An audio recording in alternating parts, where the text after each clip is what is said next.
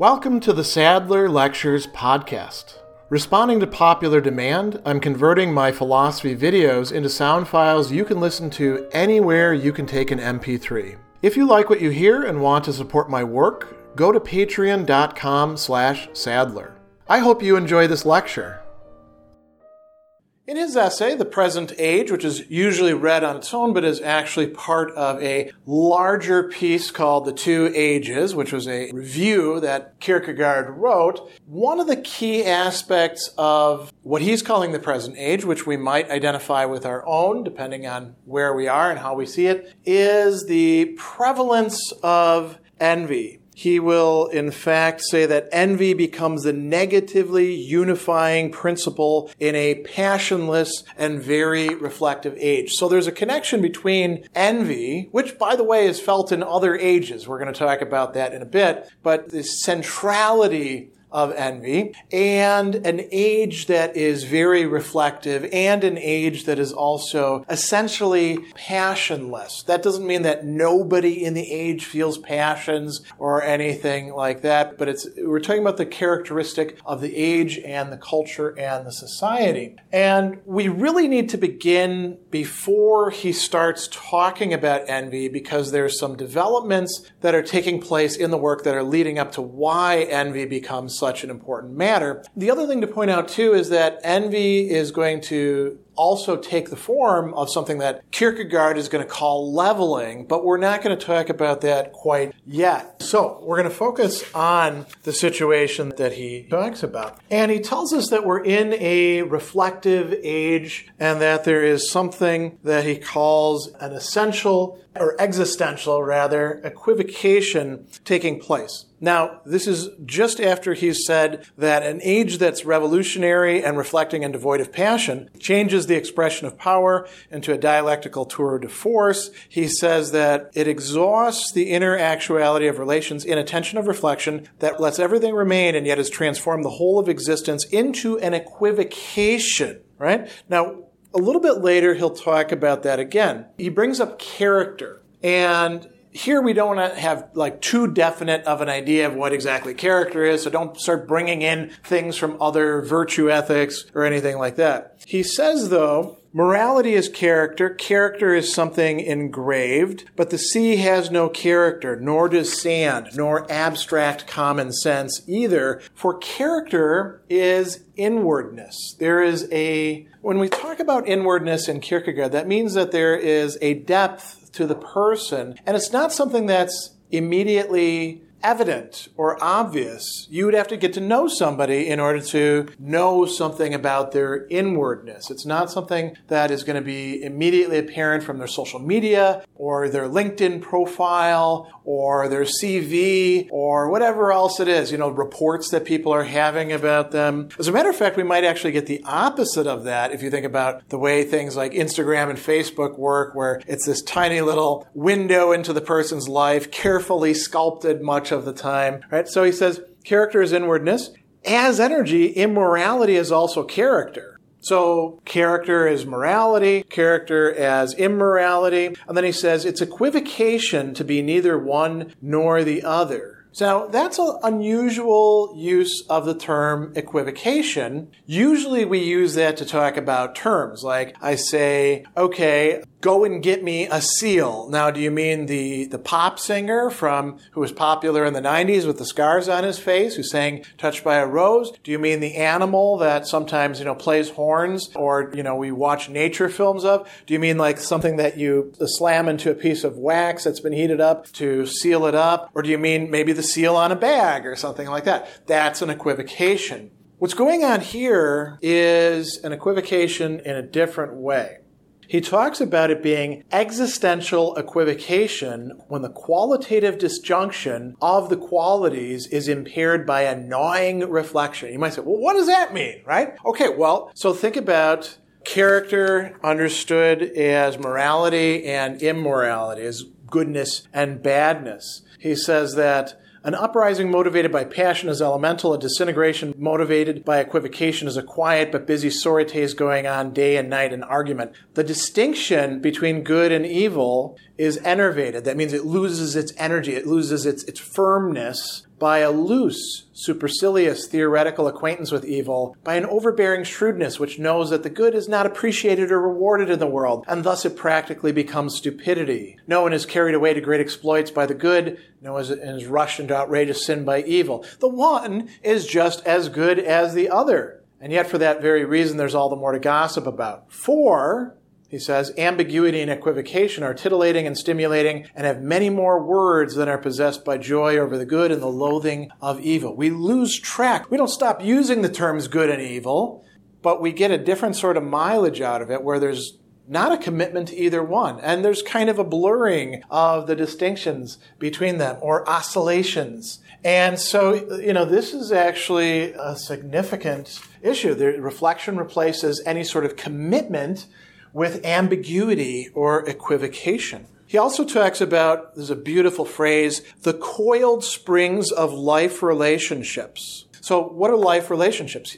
In many of these, there's some sort of hierarchy involved. And Notice that Kierkegaard is not endorsing, you know, the person on top gets to tell the person on the bottom what to do and they should just go along and do it. He talks, for example, about the loyal citizen who cheerfully does homage to his king and now is embittered by his tyranny. He can be embittered by the tyranny because he did loyal homage, because he acknowledged that there was some sort of difference of relation between the two. Father and son, he talks about as well. He talks about the father who indignantly concentrates his fatherly authority in one single curse, or the son who defies. And then he says, this is a rift that could still perhaps end in the inwardness of reconciliation. At least when you have something to push against, you know where you stand, right?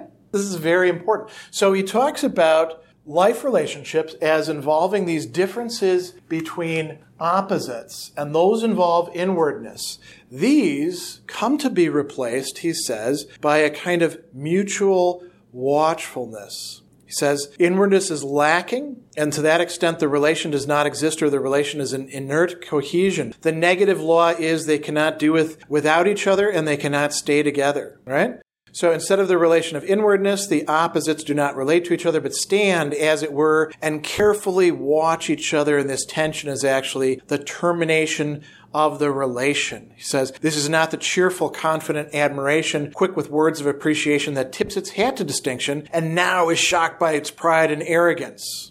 And so he's got this great example that I really love here, in part because I can, I can relate to it a bit myself. He says, in education, right? In order to think over the relations in a higher relation, but finally the whole generation becomes a representation, which represents, well, there's no saying whom, which thinks over the relation. This is not an insubordinate adolescent who quivers and shakes before his schoolmaster. No, the relation is rather a certain uniformity in mutual exchange between teacher and pupil on how a good school should be run. And then Kierkegaard says, going to school does not mean quivering and shaking, but neither does it mean simply and solely learning, but means being more or less interested in the problem of education. And so he's not saying that this is all a bad thing. It's not like we should say, well, students, shut up and do what I say, right? Maybe we do need input from them. But the idea that we totally change the relation so we're all on the same level, we're all peers to each other, and we, you know, spout BS like, I learn just as much from my students as they do from me. I mean, if that's the case, you're actually a bad teacher. You haven't been doing teaching long enough, you know, or you're a little bit too navel gazing about your own teaching. Really, you should be focused on, on education. And that does require a bit of telling people what to do. Doesn't mean you have to beat them or anything like that, right? But these things are what Kierkegaard calls life relationships. And they're replaced by what he calls an enervating tension.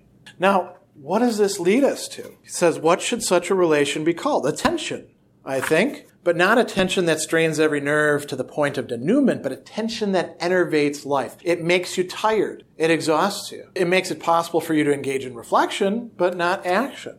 So he goes down and he's, he's got this example of a grandfather clock. He says, I visited a family with a grandfather clock that was out of order, but the trouble did not show up in a sudden slackness of the spring or the breaking of a chain or failure to strike. On the contrary, it went on striking, but in a curious, abstractly normal, but nevertheless confusing way. It did not strike 12 strokes at 12 o'clock and then one at 1 o'clock, but only once at regular intervals. It went on striking this way all day and never once gave the hour. For those who don't have clocks like that, because we live in such a digital age, a grandfather clock like that would actually chime when you got to the hour. And if it was two o'clock, it would give you two dings. And if it was five o'clock, five dings. And, and a lot of people had these sorts of things. So this clock just goes off at random intervals and it always chimes once. It's not much of a clock now, is it? But the family still has it. And so he goes on and he says, so it is in an enervating tension. The relations remain, but in a state of abstract non cessation that prevents the breakdown. There are some signs that may be called manifestations of the relations, but the relations are not only indicated imprecisely, but meaninglessly. So that you preserve the relation, but the relations don't really mean anything. Think about if you've seen the movie, I think it was Mean Girls, in which Amy Poehler presents herself as the cool mom who's not like the other moms. That's exactly the sort of thing that Kierkegaard is talking about. And you notice that she doesn't get anything out of the relationship because of that. Nobody takes her seriously. They all just sort of use her. So Kierkegaard has other examples. He talks about we don't want to abolish the monarchy, but if little by little we could get it transformed into make believe, we would gladly shout hooray for the king. We don't want to topple eminence, but if simultaneously we could spread the notion it's all make believe, we would approve and admire. In the same way, we're willing to keep Christian terminology, but privately know that nothing decisive is to be meant by it. None of these things really require any commitment or sacrifice, giving something up on our part. And if the, the king decided to act like a king, then they would in fact remove him from his kingship, right? And establish something new. So Kierkegaard goes on and he says that ultimately the tension of reflection, this tension that we've been talking about, establishes itself as a principle. What is that principle? Envy. It becomes the negative unifying principle of the age.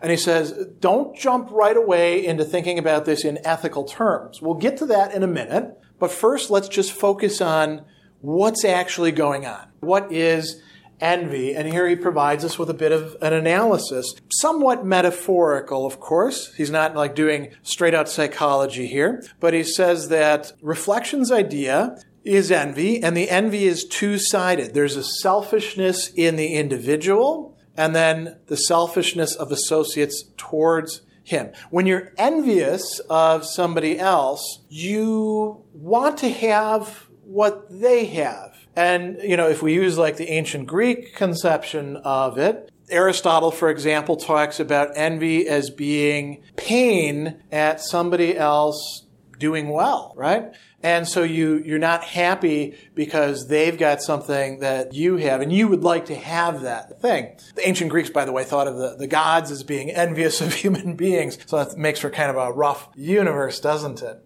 And so there's a selfishness involved in envy, a fundamental modality of selfishness. And it's a selfishness that you would have, and then it's a selfishness of those who you're associated with, who you think would be like on your side, wanting the best for you. But no, they also are driven by envy as well.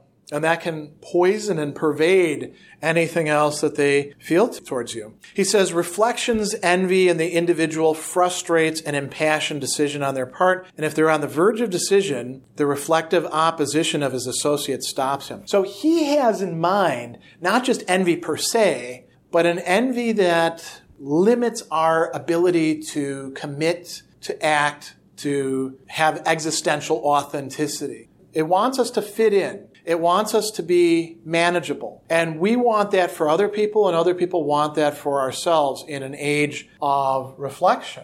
He has this really incredible metaphor here of a prison. And he says that reflections envy holds the will and energy in a kind of captivity right so there's a restriction going on there how does it work does it like just hold us in place no because it's reflection it'll say, oh, there's no point in doing that thing. You're never going to really amount to anything with that. Just be like the rest of us. And so he says, the individual must first of all break out of the prison in which his own reflection holds him. First, we have to look at how envy is working within ourselves and holding us back.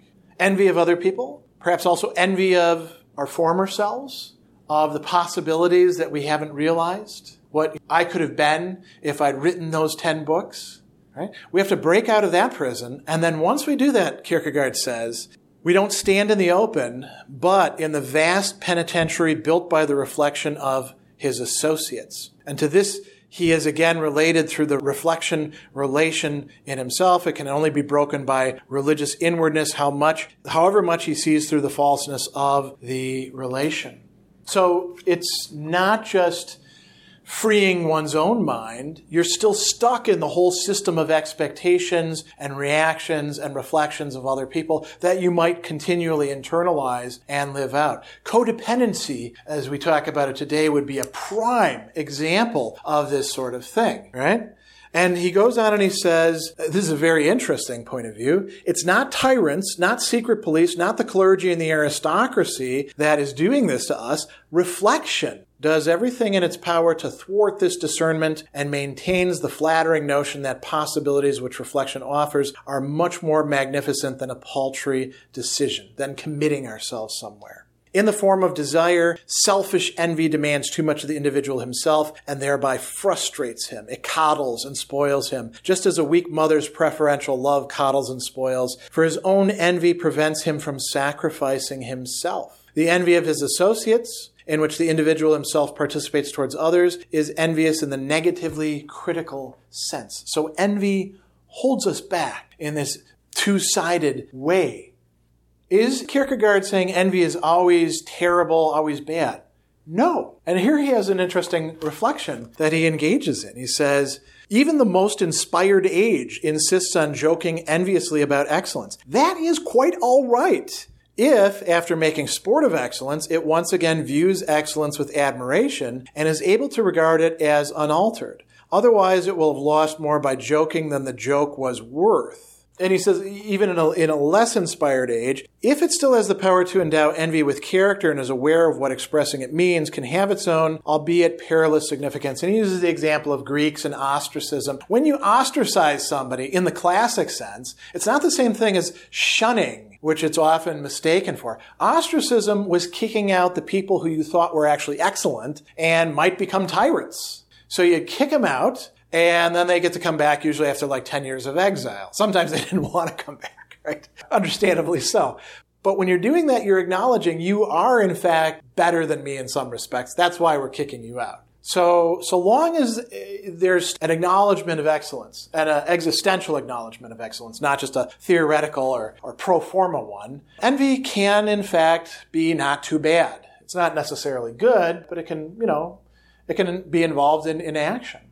What about ethical envy? So here's where it gets quite interesting. He says that the more reflection becomes dominant and develops indolence, the more dangerous envy becomes. Why? Because it no longer has the character to come to a self awareness of its own significance. It can't really understand what envy is or why it behaves the way it does, and it engages in this process of envy. I'm going to read this passage, and you can think about whether this is something that relates to your own experience. Lacking that character, it relates to events and reinterprets the same thing in all sorts of ways. Wants it to be taken as a joke. When that apparently miscarries, wants it to be taken as an insult. If that miscarries, claims that nothing was meant at all, that it was supposed to be a witticism. If that miscarries, explains it was not to be meant that either, that it was ethical satire, which in fact ought to be some concern to people. If that miscarries, said that it is nothing anyone should pay attention to.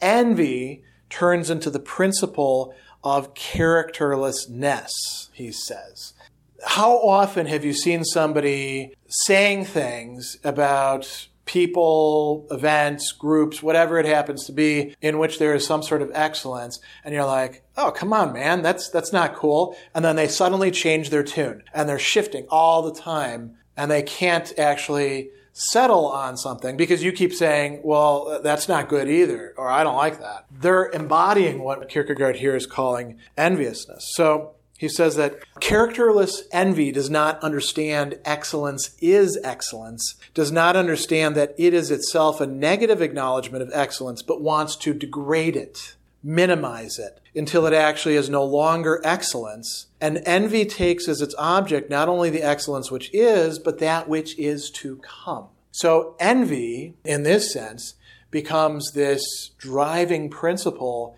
that just wants to pull things down doesn't want to build anything up. It's not emulation. It's not me seeing somebody else write a great treatment of Aristotle and saying, man, I want to do that myself, you know? Or you watching me talking on video or, you know, in, in podcasts and saying, I-, I could probably do that. Let me give a shot at that. No, envy just pulls things down. Oh, that's no good. Ah, you, you, didn't talk about everything you possibly could have. It, it always finds a way to do so. It's similar if we move into other philosophers to what is also going to be called by other existentialists, like for example Nietzsche, ressentiment. So this is something that Kierkegaard thinks is absolutely central in the, what he's calling the present age, and you might think about whether our age is also the present age in this respect. Special thanks to all of my Patreon supporters for making this podcast possible. You can find me on Twitter at Philosopher70, on YouTube at the Gregory B. Sadler channel, and on Facebook on the Gregory B. Sadler page. Once again, to support my work, go to patreon.com slash sadler. Above all, keep studying these great philosophical works.